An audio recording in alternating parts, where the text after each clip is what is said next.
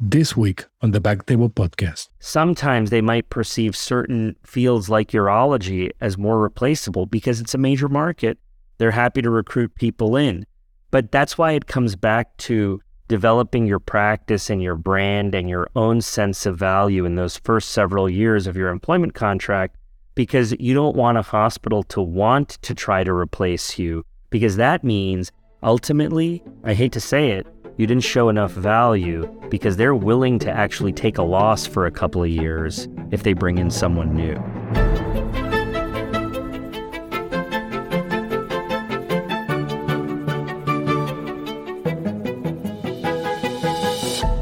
Hello, everyone, and welcome back to Backtable Urology Podcast, your source for all things urology. You can find all previous episodes of our podcast on iTunes, Spotify, and at backtable.com. The Jose Ocha Silva is your host this week. Today we have Dr. Jay Simhan. He did residency at Temple University Hospital and a fellowship in urology reconstruction and prosthesis from UT Southwestern Medical Center. Dr. Simhan is vice chair and professor of the Department of Urology at Fox Chase Cancer Center. He is director of reconstructive urology and fellowship director of reconstructive and prosthetic urology, also at Fox Chase Cancer Center. Welcome to Backtable again, Jay. Thanks so much for having me, Jose. I'm excited for our conversation. So yeah, so so Jay was with Aditya, our co-host, a couple of months ago, and they discussed how you show your worth in your first job. And today we're gonna talk about what happens afterwards, right? That's right. I mean, I, I think what happened was Aditya and I, I think, had a, a really, really energetic and fun conversation about showing value in your job. And ever since that back table, I guess, podcast episode, so many people, some locally, some nationally, have reached out to me and have really said that this is a great topic and they thanked me for doing it and asked if I would be willing to sort of share more. And I said, sure, I don't know how big of an expert I am, but I'm happy to sort of just go through some of the things that I've learned along the way about how value is demonstrated in really a urology position. And that's super important. I mean, so sometimes I think we either oversell us or, or sell ourselves short. So definitely having the tools and the knowledge, we can definitely do more with what we know. So let's talk about first the architecture of the health system, what it entails, and then we'll go with the logistics and through the business of medicine, all that. Absolutely. So here's how I think about this. I mean, and again, you know, this th- this is speaking some in generalities, but I think it'll be helpful for most urologists that try to sort of internalize some of the things that we're talking about today. Ultimately, how I look at urology positions are there's the old dictum was academics versus private practice. And now I would say that really the sort of dictum is health system employee versus private practice urologist. And private practice urologist, I think, is really a term where that encompasses several different types of practices. Now, you could have sort of a solo practice. Now, if you look at AUA census data, solo practices are actually fewer and far between than, you know, I think the past 10 to 20 years. And usually these small pod groups in urology, especially in ma- more major markets, have conglomerated together to create sort of what I call a mega urology group. And, you know, there's private equity, of course, that has taken over some of those groups. And that's probably another podcast in and of itself. Health systems, on the other hand, also employ urologists, and I think that fits under the umbrella of academic urology that was a conventional term. And nowadays, it also really, I think, encompasses urologists that work for a health system, but might not necessarily have an academic sort of slant to their position. So, a health system itself, coming to the health system positions, really, I think, are dynamic and also challenging to understand. So, I'll try to simplify what I've learned about how health systems are organized. Generally, a health system, as I see it, are numerous small to large companies that help support an entire healthcare sort of system. Let me give you an example. There's the hospital and how the hospital sort of sees patients. Let's call that company number one. There's the group of physicians that work for that hospital. Let's call that company number two. And that's usually the medical group. Sometimes these systems are affiliated with a medical school. Let's call that a separate company. But then different health systems have multiple hospitals within them. So each hospital might have multiple corporations. All of them are sort of individual hospitals that constitute a corporation. And some health systems might have separate medical groups based on the complexity of how large that system is. So some medical groups might have a medical group corporation just for primary care physicians. Some might have them just for specialty care physicians, including urologists. And some might just have an entire corporation for a medical group that encompasses both specialty care and primary care physicians. Now, what have I explained? What I've really explained is these healthcare systems can get complicated and they all constitute numerous small corporations that together come under one sort of budget to give money or make money, really. And other corporations that usually exist within a health system include, let's say, a malpractice corporation. So a lot of big systems have their own malpractice sort of carrier and company that helps manage litigation. There's, you know, some of them have a transport company, if they have an ambulance company that brings patients back and forth. Needless to say, there are numerous corporations within a health system. All of those corporations work together to help drive the mission of that organization. And most health systems have a mission that I think revolves around taking care of patients. And ultimately, when you're a physician for a health system, you technically work for that health system, but you also are really an employee of the medical group, which I said is a subcorporation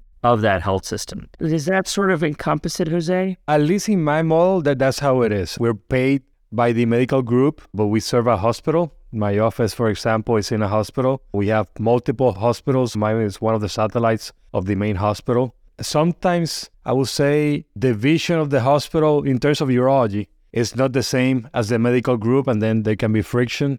And it is often a game of power, and uh, you see a struggle who's in charge. Is it the medical group? Is it the hospital? Because sometimes the hospital they want to keep me happy, but then the medical group, well, we cannot do that, and, and vice versa. It just becomes like, well, who do I talk to? That's right. You know, ultimately, I used to say this, and I still say this often if you look at your position as who is my boss, ultimately, the higher you go within your practice, you actually have more bosses because ultimately, if you're in urology, yeah, there's the leader of your urology group. That's one version of a boss. If that's you, or if that's not you, I guess that's okay. But that person usually reports to the leader of the medical group but they also report to the leader of each of those other corporations. So my health system has multiple hospitals, and each hospital has its own interests. In fact, they, yes, want to take care of patients, but each hospital doesn't necessarily want to take care of the patients of the other hospital. They want to take care of the patients of their hospital. So your medical group, whichever one you're working for, really has to sort of, I guess what I say, be Switzerland and try to be neutral. But like you said, there are politics that always enter the fold of how a medical group functions and how a urology group within the medical group is treated based on the politics of the region. That's exactly right. I'm glad that I'm not the only one because sometimes, you know, you're alone in this and definitely with Backtable, we can reach other urologists and get the word out. But most of the time, we're alone you don't know what's going on. You said, like you mentioned, you have many boss, but at the end of the day, you talk to one and they have to wait for approval of somebody else, and it goes on. And it's been six months, and you still don't have an answer for a simple solution. So even though everybody has a boss hat, but not many people can make decisions, or they don't want to make decisions. I think honestly, in these positions, people don't want to own the decision because if they own it publicly, they then are liable if the decision loses. But then later, that's why in a lot of health systems, at least something I've noticed more locally, when urology wins, a lot of the people in senior leadership take credit for that win. Even though they owned collectively the decision, so a lot of people own it, they want to collectively own the wins and they want to collectively own the losses. So no one ever really owns the decision. And it's a little bit of a hot potato game moving a tough decision from one person to another. So you definitely have to gain a consolidative base of leaders on board. And that's why there seems to be stagnancy, like you were describing. Yeah, it takes six months to get things approved because various stakeholders are always weighing in. And then when you're close to finally having a solution, they leave or they move to another hospital, and then it's it's, it's back to square one. That's right. I joke around that when you really look at the C suite of most health systems, and this is not certainly not speaking about mine or yours or anyone's in particular, I generally notice a trend that most of the senior leaders, like the heads of each of these corporations, as we call them, they really don't have a shelf life that's more than seven to 10 years. They usually have a shelf life of three to seven years. And so you really have to look at that. And, and, and if the health system itself, if all of these corporations that are some making money, some losing money, at the end of the day, they support the health system. If the health system overall is losing money year over year, then the senior leadership of that health system inevitably changes. That's just how that works. Exactly. Jay, how about in your system? I mean, are you involved in the economic part of urology there, or you mainly just operational? No, for those of you who are listening who may know me, and as well as, you know, my partners and colleagues and friends in the city that know me very well, I'm involved in all of it. So, yes, operationally, I think I'm very much involved economically, I'm very much involved and I've tried to understand the money. And the money part of medicine, I think we went into medicine. I think a lot of us went into urology, certainly not because of the money. I think we went into it because it's a great field. I think we have a passion for the disease processes to try to take care of these patients. And also, I think there's great camaraderie and great citizenship within urology. And honestly, they're just great people in urology. And, and ultimately, the reason why I got interested in the economics of it and to try to understand the sort of operational and financial aspects of our field was because of what you and I just talked about. I felt that in urology, there's always decisions being made above urology that sometimes do not jive with what we want within urology. And because of that, I, I always sort of remembered what a friend of mine told me which many of you may have heard, which is listen, you're either going to be on that menu or you can help set the menu. So you might as well help set the menu, try to learn the processes, is what I was told. And, and I took that advice wholeheartedly. Uh, specific of urology, I don't think, at least where I'm at, they don't comprehend what a urology is. I mean, I think we can walk both worlds in terms of we have office, we have surgery, we're not purely doing procedures in the in the office. We're not just doing in the OR. We have a mixture of that, and sometimes I think that presents a struggle because they have multiple models of, um, for example, I will talk about the GIs in our practice in our group. They don't do anything in the office. It's just seeing patients, and then they do everything in the hospital. And, and sometimes when, when I exactly when we ask for stuff in the office, because I don't know a lot of things that are going for BPH, for example, they're office based so to keep up with times and, and patient satisfaction, patient demand, we have to try to do more stuff in the office. But sometimes the OR or the hospital side is not aligned with those ideas. That's absolutely right. So I will say it, I will summarize what you just said in a different way that's, I think, more economical. Now, the hospital corporation, which is one aspect of the health system, wants you to do surgeries in the hospital urology as a field is really moving towards office based procedures. So when, you know, Jose, me, or my partners try to do more and more office procedures, the hospital corporation sort of says to the medical group, well, listen, you know, Jose is doing less surgery here. What's that all about? Why is he doing less surgery here? We want him to do more surgery here. Now, the problem with that is urology as a field and reimbursements in general are moving towards more outpatient based and or office based treatments. Now the truth of the matter is medical groups that have urologists generally in health systems are budgeted to lose money. That sounds crazy. I want to break that comment down a little bit. What I mean by that is the expense of the urologist, so your salary, your malpractice, your benefits, maybe you have a stipend for educational or travel stipend. Those types of things all add up to a certain amount of money, hundreds of thousands of dollars, really.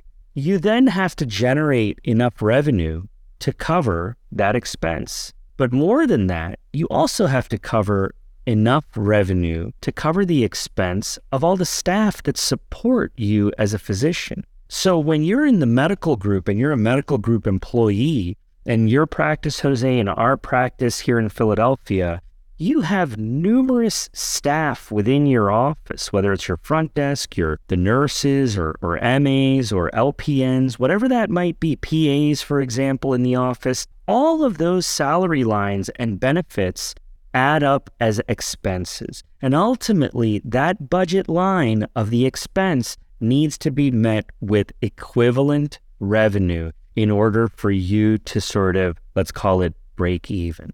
Now, in the medical group, in most health systems, to my knowledge, urology groups in large health systems that are employed physicians lose money. So you say, well, that's crazy. We're urologists. How do you lose money? Well, it's really not that we're losing money. We might be losing money arbitrarily based on some budget sheet. But the downstream contributions of what Jose may do or what I might do makes money. So maybe we send a lot of patients to radiology for imaging studies. Maybe our surgeries or our patients generate surgeries that are done in the hospital setting.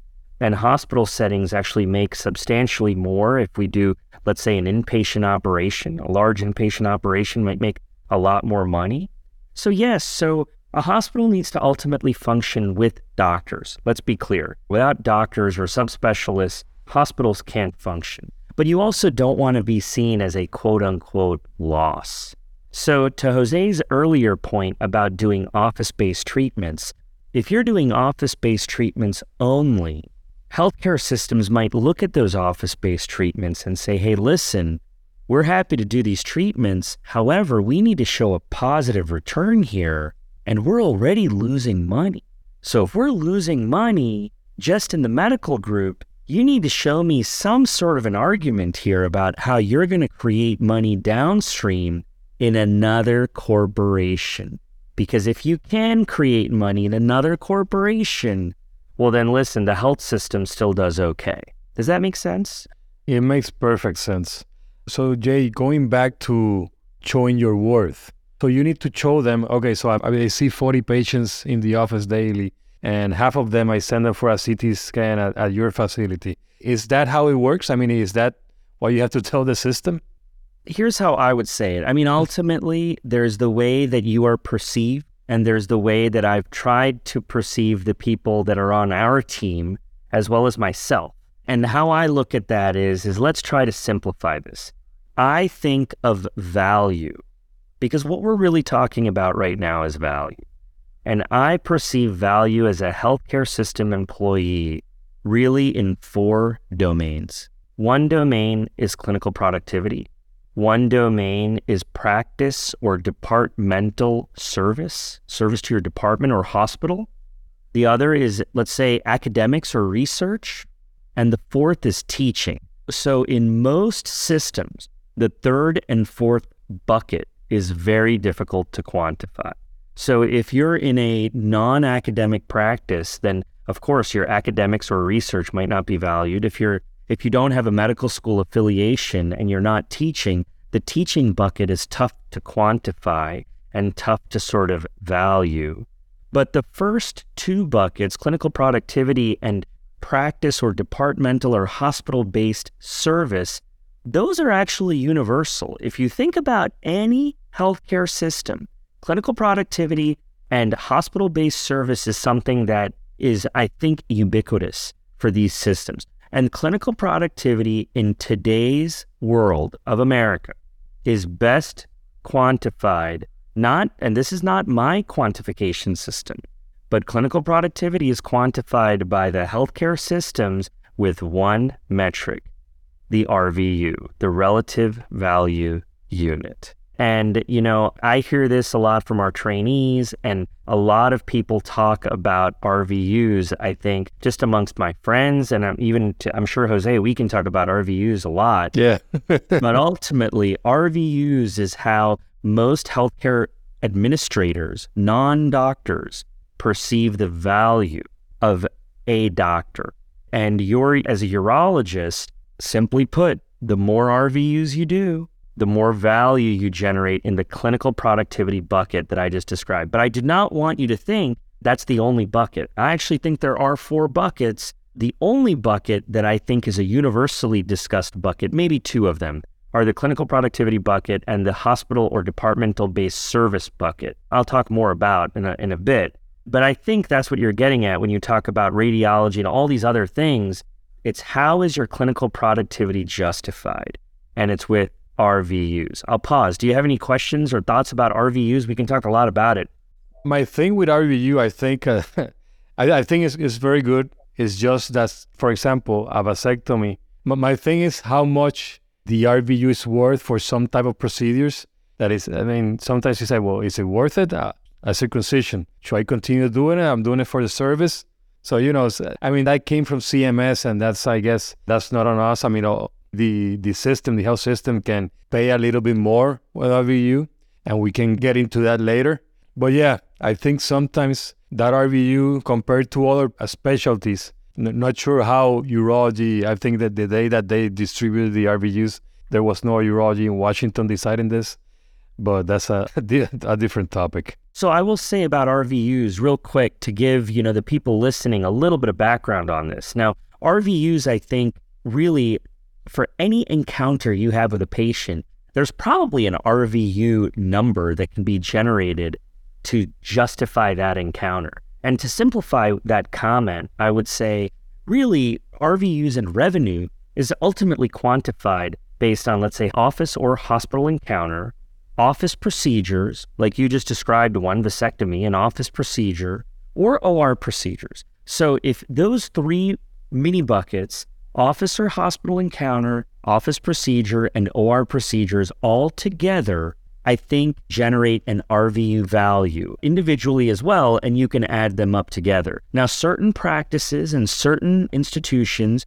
utilize RVUs to help quantify their, you know, clinical productivity. And other hospital systems, most of these are private practice employed sort of groups, but some hospital systems might employ those three mini buckets of those encounters for collection based billing. So they might look at either system, RVU type system or collection based system. And RVU, again, to your point, these are numbers that are arbitrarily set, usually by CMS. So CMS gives a recommendation about what they believe that number should be. So for a vasectomy, it's X number of RVUs. I agree with you, Jose. It's not a lot of RVUs whatsoever. And each individual hospital practice plan and medical group is actually the ultimate decider of how many RVUs they're going to give for that procedure. So if Jose is a high volume vasectomy doer and that institution values Jose's vasectomy performance, he might be able to go to them and say, hey, listen, you know, this is not worth my while doing these low RVU procedures unless you can sweeten the pot for me to do a little more of these and or because we have such great outcomes with our vasectomies can you, let's say, increase my RVUs per procedure? Then, yes, that's an individual decision by that medical group. And you have to be able to explain to them why you're worth it, why you're worth it to do it. And that might be what you were referring to earlier. Exactly. So, definitely, I mean, in our group, we have a reconstructive urologist, and he has a different contract and understandable because we're sending all the complications and everything that nobody else wants to do and it, it takes time. Every time he see a patient it's going to be 20 30 minutes 40 minutes discussing the options outcomes all that and then the surgery. And sometimes in the rvu model reconstructive urology you don't get that much. So completely understand why there needs to be some exceptions and like you said showing your worth and explaining that the facility the, the health system needs to accommodate for that. I mean ultimately though jose i'm a big believer that there are certain groups when i've heard you know just talking to my friends where there's what i would call like you just you actually i think were very complimentary over different needs for different fields within urology. But so many times I hear of stories of different practices having infighting over a certain physician doing, let's throw an arbitrary number, 14,000 RVUs, but another physician doing, let's say, 7,000 RVUs. And the 14,000 RVU doctor feels like they're working much harder than the 7,000 RVU doctor. Ultimately, though, the scales are a little broken. Let's be honest. If you are a very busy vasectomy doctor or you're a very busy high RVU proceduralist, your RVUs are ultimately going to be different. Even if you're working very hard in both domains, it's going to ultimately be a different number. I like to believe that the best groups function well if there's less infighting internally and urologists pull together to honestly fight above them in these medical groups above the urologist in charge to really the senior most administrator that you're usually going to be more successful if urologists, I hate to say it this way, but band together. Exactly. And that's one of the points that I wanted to talk to you about negotiating RVU. I mean, like I said, sometimes that person that is the reconstructive urology, he probably needs to negotiate on his own versus us that they're, we're general urologists and then we, we can band together and we completely understand his side. But sometimes what we need, I guess, or what we ask for is different than the needs of another depending on the subspecialty. That's absolutely right. A couple of, uh, like I said, a year ago, we started meeting and discussing our RVU pay because the hospital next to us or the, the competition of our system, we know that they got paid more per RVU. Then we started and we are in the process. They already agreed, but we band together and, and it was it was very formal. I mean, it never was a heated argument or anything like that with leadership. And yeah, we were able to negotiate and I think it's going to be good for the future. Just to sort of speak to that point that you were bringing up about what happened within a year ago to your partners and yourself with this negotiation, let's try to be clear. The job of the healthcare system is to keep physicians happy. Hopefully, that's the job. But to take care of patients, but to also ultimately have a positive bottom line and to make money. So when you in your group in urology are trying to, you know, get paid, ultimately they try to establish in these medical groups scales to help justify how much they're actually paying you. And ordinarily, physician employment contracts in healthcare systems both in academic as well as in healthcare system based non academic positions, really look at, as we talked about, RVUs as a metric, but they also look at salary scales and or dollar per RVU payment agreements. And what I mean by that, and I think what Jose is referring to, is these systems where, for example, they'll say, well, here's the deal, Jay. For you, we'll use easy numbers. We'll say if you hit 10,000 RVUs we're happy to pay you X amount of dollars. But if you hit 11,000 RVUs, for the extra 1,000 RVUs you did, we will pay you, I'll throw an arbitrary number out there, $50 per RVU extra, is what they'll say. And that's what Jose is talking about, is that dollar per RVU amount is honestly very negotiable. And that number, I think, is negotiable best if the group that you represent is banded together. If you try to do it individually, a lot of times that doesn't work. And ultimately, though, you have to recognize are using a scale. And like any negotiation, you don't want to negotiate yourself out of a deal because the way to do that would be to ask instead of $50 an RVU is to ask for $250 an RVU. And the hospital will say, You're crazy. We don't need you. And then you've lost because you don't really want to be on that end of any negotiation but you also don't want to be taken advantage of, certainly. And the best way to do this, I think, is more than having conversations like this on these types of great forums like Backtable Urology. I think it's honestly having transparency amongst urologists over one, how they're compensated, what kinds of scales are being used, what kinds of metrics are being used, because ultimately, the senior leadership in healthcare systems they have all the information. They know what they're paying everybody. They know what they're paying all the other doctors and all the other specialties, and we don't know any of it. And so, for us to sort of, let's say, win or advance, we really need to, I think, try to understand the language. And some of that is just being transparent amongst ourselves. So, yeah, one of our group, he paid for a list. And actually, that list gave all the RVUs nationwide, all the, the RVUs in Florida and we used that list and we ha- we knew how much each of us got back to the system or, or how much they made from each of us and we used that list to negotiate And it was good. It was very good. And we also knew that across the street, the other guys were getting like eight or nine RVU dollars more than us. So that all helped. And we had a, a leaders that were, they wanted to keep us happy. So it all worked, worked out. So that's fantastic. Let me spend maybe two minutes speaking about, I think, what you just said. I'll try to provide more information to whoever's listening. So ultimately, these employment contracts sort of use metrics, right? I just said that. They try to use metrics to determine how much people get paid. RVUs are the ordinary metric for determining compensation. And what does that actually mean? So, for example, if I were to say I just used a number 10,000 RVUs, and I might say 10,000 RVUs is worth a certain amount of money, and Jose might think it's worth a different amount of money. Well, there are companies that have come out and have basically created scales that help determine what RVU levels generate what level salary. Let me list out a few sort of common scales. There's the MGMA scale, there's Sullivan Cotter, there's the American Medical Association. I think the ACS has a scale. There are various scales, but each healthcare system basically chooses and uses the scale that they want.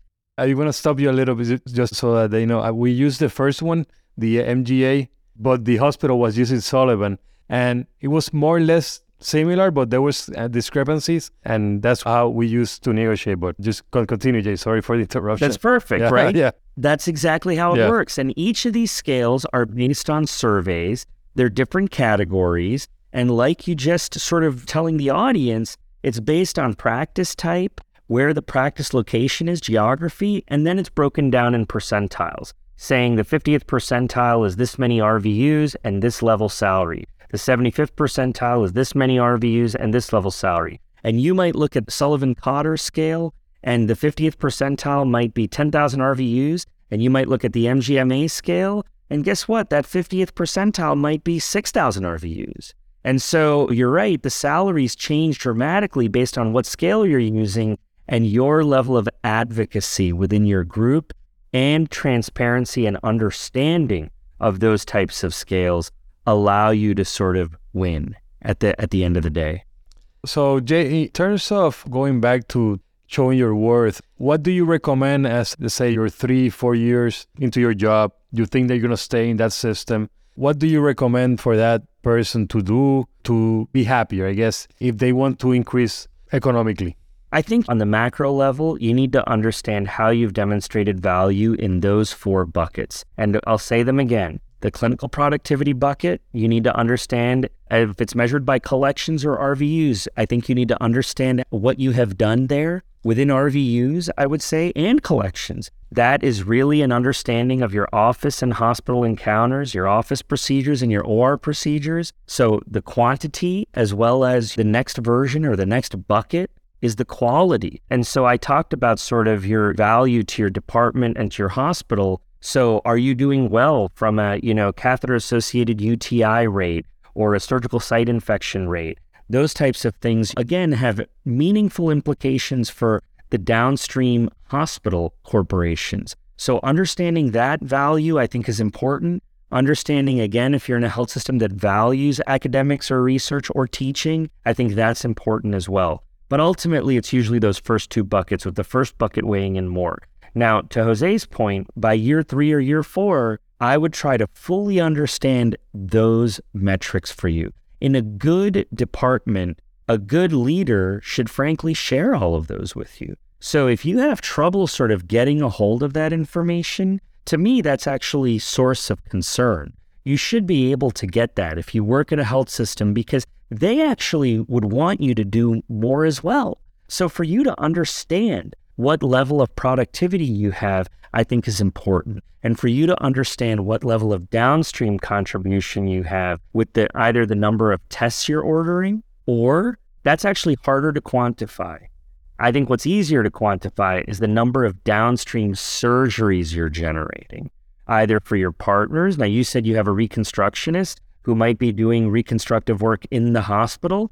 Now, if you've generated a lot of referrals to that reconstructionist, well, that's important to know. Or if you generate a lot of referrals to other specialties in general surgery or plastic surgery, orthopedics, etc., that's important to know. But ultimately, like most things, knowledge is power. If you're able to quantify your value in terms of some of these buckets or mini buckets that I just talked about, it really emboldens you in a, from a contract standpoint as well as from an overall worthwhile value standpoint to have the conversation with yes, your urology leader, but probably also a senior administrator within that medical group. And in terms of economics, I mean, you can give samples at Temple or Fox Chase. How often do you think, in general, contracts to be renegotiated? Yes, so that's a good question. I mean, generally, what we've done here for contracts is we do the first employee or first time contract is usually three years. When you're first brought in, it's a three year contract. And let's say you're straight out of training or you move to the area new and you don't have a practice or you don't have referrals and those sorts of things. Generally, that first three year contract is actually there's no RVU requirement. You just have to really focus on building your practice. Now, the problem with that, as Jose could attest, is the health system is actually taking a huge gamble on you by bringing you in because I, most urologists are very talented, but some urologists might be less, I'll call it less talented. And when they put zero RVUs or very few RVUs behind your first three years, a lot of it is just what I started off this podcast with Jose talking about. A lot of it is actually just expense. So, really, those first three years, you're building your name, your presence, your referrals with primary care doctors or other specialists, and you're trying to sort of make a mark. If you are successful at doing that by the end of your third year, a lot of times the RVU piece, at least here in Philadelphia and in a lot of other big cities that I'm familiar with, a lot of times that next contract is when you start to discuss some of these RVU and or salary particulars. And many times in that second contract, that too is roughly two to three years. Now, there are some corporations where they say, listen, it's a year to year contract. Or in some corporations, they say it's what we call an evergreen contract. It's a year to year contract with a six month out, meaning the contract just keeps rolling over and you've got six months to give notice if you ever want to leave. I'm generally a believer of trying to secure longer term contracts if you're able to. But again, no company is going to want to secure you for a longer term contract if you haven't secured enough value. And it all comes back to sort of value and those buckets that I talked about in terms of what you're able to generate and what your health system perceives of what you've generated. But to answer your question, that was a long winded answer. But to answer your question, first contract around two to three years, every subsequent contract also every two to three years, unless it's an evergreen situation where it's a yearly contract. And Jay, in terms of the RVU, what do you expect? Do you think it's going to continue to increase year by year? Or what do you expect from that? Yeah, I mean, I've had administrators, non urologists tell me, listen, I'm happy to pay any urologist any amount of money, but there's an RVU amount that goes with that, is how they say it. And so I will say that I think in most contracts and in most practices, they ultimately expect you to do a little more every year for you to get paid a little more. Sometimes in tough systems and in tough markets, they expect you to do a little more to get paid the same year to year. Where they'll say, listen, if you're getting paid X amount of money this year, you got to give me a little more if you still want the same salary next year. And you might think that's crazy, but in high pressure cooker environments, major, major markets, they again are poised to create systems like that because I hate to say it, Jose, sometimes they might perceive certain fields like urology as more replaceable because it's a major market. They're happy to recruit people in. But that's why it comes back to developing your practice and your brand and your own sense of value in those first several years of your employment contract because you don't want a hospital to want to try to replace you because that means ultimately, I hate to say it, you didn't show enough value because they're willing to actually take a loss for a couple of years if they bring in someone new. So hopefully that doesn't happen to you. No, no, I'm good where I'm at right now. So yeah, you mentioned the three A's. Yeah, and I think not it's not just for your first job or your first year, you have to keep those three A's throughout your work life. Affable, available, able. Yeah. That's right. If sometimes if the medical group wants to go another route, maybe the hospital will support you. If you're doing the service, if you're available to the hospital, they will fight for you. And I have seen it. That's right. And more so, I'll be even more blunt about that. At the end of the day, the hospital can choose to give money to the medical group in the correct situation if they want to value Jose's services or my services or someone else. If that corporation chooses to value that urologist or heart surgeon or brain surgeon or whatever it might be, or bariatric surgeon, they can choose to float money at the end of the year from one company to another company. But in order to do that, you really have to show that value to that other corporation. Jay, in terms of inflation, everything is more expensive. Do you think our relative value unit per dollar will increase with time or, or at some point will just start decreasing? I hope it doesn't decrease. I'd like to think the ability for dollar per RVU to increase, I think, is up to us as a field. The more transparent we are as a field, the more we are willing to sort of band together. Let's use your example in Florida, in Orlando, as a case study. You knew what a certain group was doing nearby. If your group and that group collectively agreed to not go below a certain amount, it doesn't matter what a hospital system says, they have to pay more. I think our challenge in urology is always going to be being able to band together in our numbers. At the end of the day, a healthcare system does not perceive a urologist like they do a cardiac surgeon. Cardiac surgeons are seen as very rare breed type specialties where you might have a small handful of cardiac surgeons but urologists aren't seen that way. Urologists are generally seen as people that are more replaceable. I will say, though, in a good sense, I don't think urologists are that replaceable. It's just that that culture needs to change from healthcare administration to provider practice to be more positive towards urology. And the best way to do that, I think, is to have consistency, transparency, and really collaborativeness amongst other urologists in these types of conversations. Exactly. And like you said, I mean, sometimes that's the hard part, but at least in my situation, we have a good group and, and hopefully stays like that and, and we'll continue moving forward. Well, I think it's probably that most groups in urology are good groups because, again, it comes back to why we all chose urology. We, most of us chose urology because of the people we met along the way. And most of those people are just good people. And so I'd like to think that, you know, a lot of these groups do not have an uphill battle here because a lot of the people within urology are still very good, good natured, and kind hearted people. So, Jay, a- anything else you want to add? I mean, we, we can continue talking about this all night, but I think we cover a lot of points. I think the, the message came through. I mean, I would close with saying that urology is a fantastic field.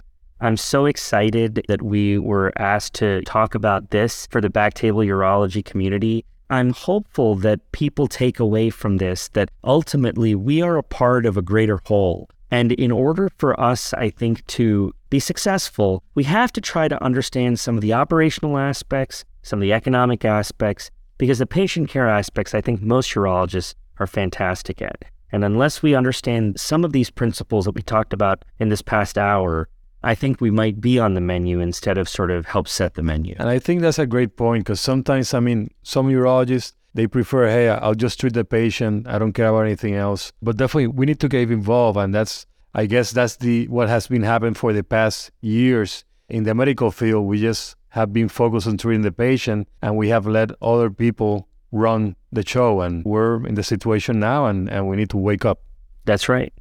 Okay, so Jay, thanks again for being here. I think we're going to talk at some point about reconstructive urology. Uh, you mentioned radiation side effects and, and what to do with them. Yeah, you know, I'm excited to talk about a lot of reconstruction as well. And I look forward to maybe another day where we can do it. I will say that, you know, these topics for me are all passion projects and passion topics. And again to the many of you that reached out to me after one of the conversations I had with Aditya Bagrodia about value. Please keep your comments coming and please reach out to us to anything further that you would like us to chat about. We're happy to do it. Thank you, Jay.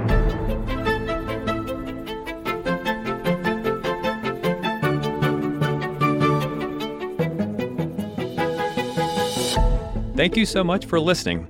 If you haven't already, make sure to subscribe, rate the podcast five stars, and share with a friend. If you have any questions or comments, DM us at underscore backtable on Instagram, LinkedIn, or Twitter. BackTable is hosted by Aditya Bagrodia and Jose Silva. Our audio team is led by Kieran Gannon, with support from Josh McWhirter, Aaron Bowles, Nick Shellcross, and Ness Smith Savadoff. Design and digital marketing led by Brian Schmitz, with support from Devante Delbrun. Social media and PR by Chi Ding. Administrative support provided by Jamila Kennebrew. Thanks again for listening and see you next week.